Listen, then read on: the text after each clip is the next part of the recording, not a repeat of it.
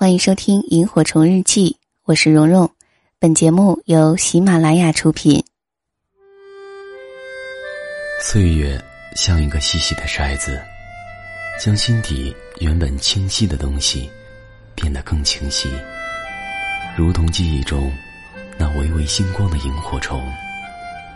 它们像明灯一样，照彻恬静的夜空，也照亮了整个童年时光。让我们同蓉蓉一起背上爱的行囊，在萤火虫日记里重新找回那充满无限遐想、如梦境般流萤飞舞的夜晚。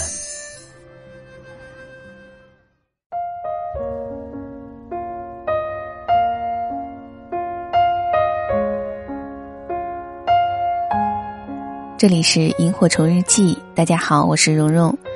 今天呢，准备给大家分享一篇于丹的文字，题目是《生命来来往往，来日并不方长》。这篇文字呢，让我想起了很多年前我看的一本书，叫《相约星期二》，是一个真实的故事，讲的是一位年过七十的社会心理学家教授莫里，在九四年的时候患了重病。一年以后去世了，但是在患病的十四周里，老教授早年的得意门生米奇，每周二都去看望他，并守在床头聆听老教授最后的教诲。在教授去世后，米奇将他的行事箴言整理成书，取名《相约星期二》。每个周二呢，都有一个主题，谈论遗憾，谈论死亡，谈论家庭，谈论感情。谈论对衰老的恐惧等等。我看这本书的时候，当时还在上学，记得当时还记了一些笔记。或许是因为年龄太小，阅历不够，当时并没有在心里留下太多的东西。但是我却一直记得这本书。到了二零零七年，有一天在书店，我偶然又看到了这个名字《相约星期二》。当时已经再版了很多次。版本也就有很多种了，当时我挑了两个不同的版本，但回家一看，发现和我当年看到的不是一个版本，内容和讲述方式略有不同，所以就一直放到书架里。今天录音之前，忽然就想到了这本书，我又在网上搜索了一遍，重新下单买了两个不同的版本。我想等到收到之后，如果和我当初看到的一样。就选取一些章节分享给大家听吧。我这个人吧有一个癖好，就是很注重版本。就像之前我给大家推荐的我最喜欢的那本书《小王子》，细心的朋友们发现我读的版本和自己买到书的版本不同，就来问我是哪版。可遗憾的是，我这个版貌似是没有出版发行的，是电子版的，翻译者也未知。其实也不必像我一样纠结啦，选一个自己喜欢的就好。好的，我们再说回来，于丹的这篇《生命来来往往，来日并不方长》，也让我想起了之前做的一期节目，呃，其中讲了一位专门照顾那些临终病人的护士，他听到很多人临终前说出他们一生中最后悔的事儿，这个护士呢做了一个概括。有五件事情是大多数人最后悔的。第一件事儿是，我希望当初我有勇气过自己真正想要的生活，而不是别人希望我过的生活。第二件事儿，我希望当初我没有花这么多精力在工作上。第三件事儿，我希望当初我能有勇气表达我的感受。第四件事儿，我希望当初我能和朋友保持联系。第五件事儿是，我希望当初我能让自己活得开心点儿。说到这儿，又让我想起去年一位朋友的离世，在被病魔折磨了近半年之后，留下了年轻的妻子和牙牙学语的孩子。虽然我们早就有心理准备，但是当真正发生的时候，依然会不禁感慨：生命来来往往，来日并不方长。接下来的时间，一起来听今天的故事。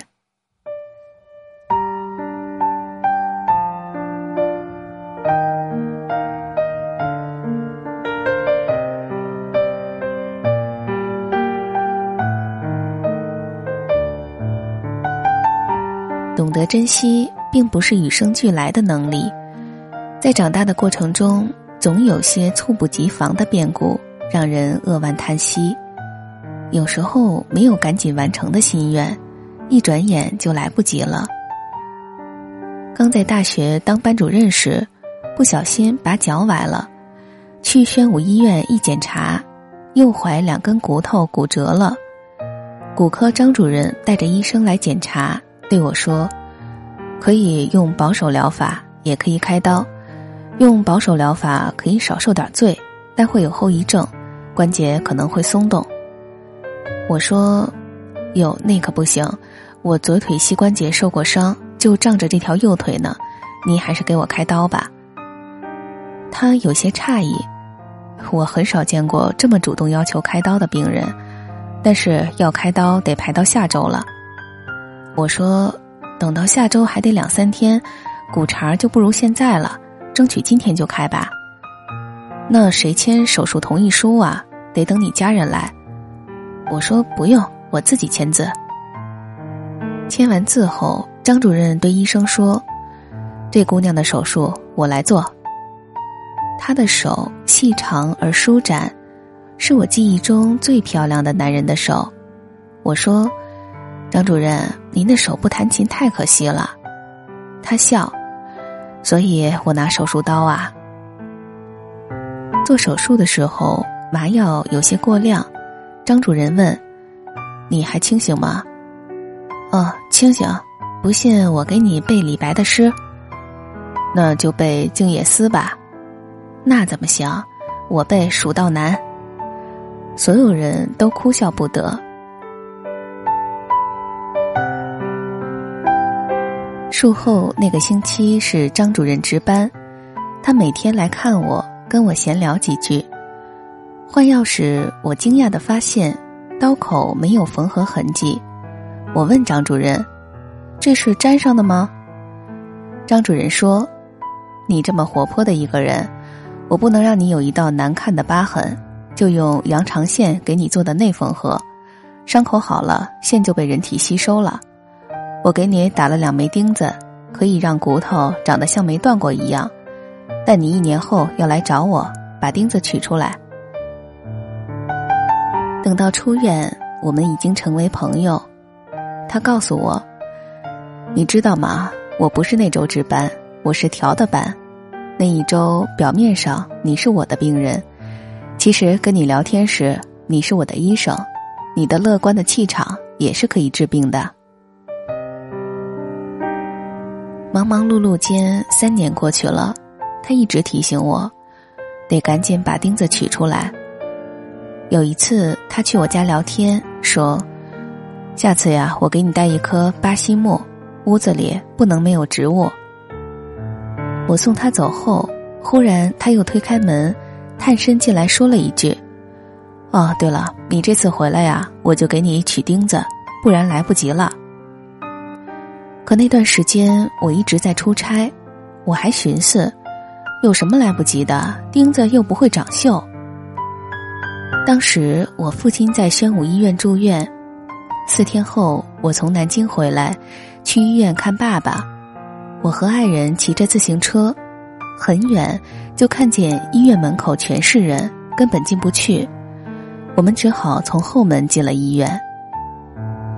正是吃饭时间，爸爸欲言又止。我我跟你说件事儿。妈妈马上打岔。你你赶紧吃饭，孩子刚回来。后来爸爸又想停下来说话，妈妈说：“你让孩子歇口气。”再后来，爸爸没加铺垫，说：“张主任殉职了。”我懵了，您说什么？爸爸说：“医院门口都是送他的人。”我震惊。继而想起他留给我最后的话：“你这次回来呀，我就给你取钉子，不然来不及了。”出了医院，夕阳西下，不远处国华商场门口熙熙攘攘，在交错的车流中，我推着车站在马路中间，痛苦失声。车水马龙都在暮色里模糊不清。那一刻，我明白了一个道理：来日方长，并不长。我一直记得他的手，钢琴家一样的手。这双手给我做了不留疤痕的缝合。因为他，我家里一直养着巴西木。就在张主任去世的那四天里，我出差去了南京，在那里，我得知了另一个人去世的消息。一九九三年，我写过一篇报告文学《中国公交优思路》，为此走访了十几个城市，考察公交系统。南京当时是全国公交系统的一个典范，所以我去的第一站是南京。那是夏天，南京像火炉一样炙热。我找到南京公交总公司，党委书记是一名复员军人，非常豪爽。晚饭一上桌就拉着我喝酒，两杯下去我晕乎乎的。总经理耿耿进来了，儒雅的耿总跟我握手，我叫耿耿。我趁着酒劲儿开了句玩笑：“耿耿于怀的耿耿吗？”他说：“不，忠心耿耿的耿耿。”耿总坐下来，拦住了给我敬酒的人们，静静的跟我聊天。他说：“明天呀，我陪你去坐公交车。现在南京市民出门，去任何地方倒两趟车都能到达，而且等车不超过五分钟。”第二天，我和耿总在新街口开始坐公交车。熙熙攘攘的人群里，他说起自己和父亲最喜欢的陶渊明。那一刻，周围似乎安静清凉了许多。我们也去过一些很安静的地方。我问耿总：“朝打空城寂寞回的那段石头城在哪儿啊？”开着一辆黑色桑塔纳的耿总，就带着我到处寻找，最后找到了。那一段石头墙比千年之前更寂寞。耿总还带我去了好些有名的和无名的古迹，每走过一座门或者一座楼，他都念叨着历史文学的典故。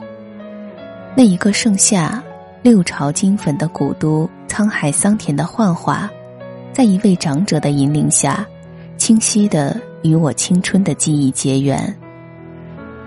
按计划，我应该在南京采访两天，结果却待了将近一个星期。我向耿总道别：“哎呀，必须走了，要不然采访行程全耽误了。”耿总说：“还有最后一个地方要带你去，南唐二主陵，很近。”我从魏赋新词强说愁的少女时代就爱抄李后主的词，但实在是没有时间。只好跟耿总相约，下次咱直接去看南唐二主陵。那年春节，耿总打电话拜年，南唐二主陵还没看呢，今年咱们一定去。张主任去世的那几天，我出差去南京，一到宾馆就往公交公司总机打电话找耿总，总机姑娘说，耿总不在了。耿总去哪儿了？他接的很快，耿总去世了。我呆住了，怎么会？春节他还跟我通过电话呢。姑娘说，他刚刚走了一个星期，肺癌。直到现在，我都没有去过南唐二竹林。很多时候，我们都以为来日方长，就如同嵇康在死前感慨。袁孝尼一直想学习广陵散，我以为来日方长，一直执意不肯教他，而今我这一走，广陵散从此绝矣。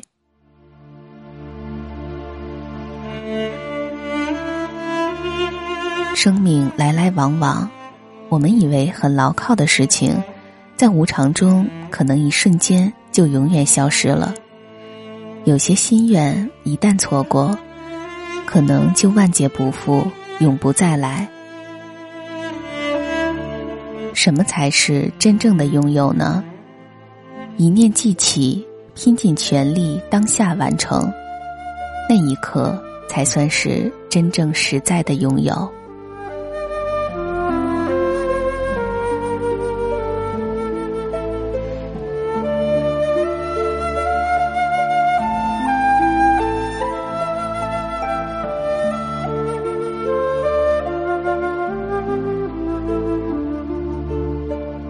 正在收听的依然是由喜马拉雅独家播出的《萤火虫日记》，我是蓉蓉。刚刚为大家播讲的这篇文字来自于于丹。生命来来往往，来日并不方长。我记得曾经看过一段话，是一位神父说的，相信很多人都很熟悉。去爱吧，就像不曾受过伤一样；跳舞吧，像没有人会欣赏一样；唱歌吧。像没有人会聆听一样，干活吧，像是不需要金钱一样；生活吧，就像今天是末日一样。这段话是不是在告诉我们要更加珍惜那些可以与别人或者是与自己共度过的时光？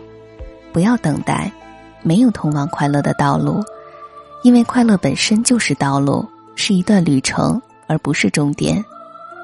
尼采也说过：“每一个不曾起舞的日子，都是对生命的辜负。”那么你呢？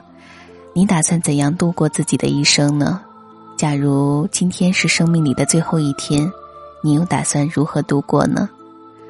好的，我们今天的萤火虫日记就先到这里。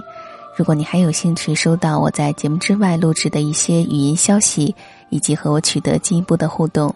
也欢迎关注我的微信公众号和新浪微博“蓉蓉幺六八”，我们下期节目再会，祝你晚安，好梦。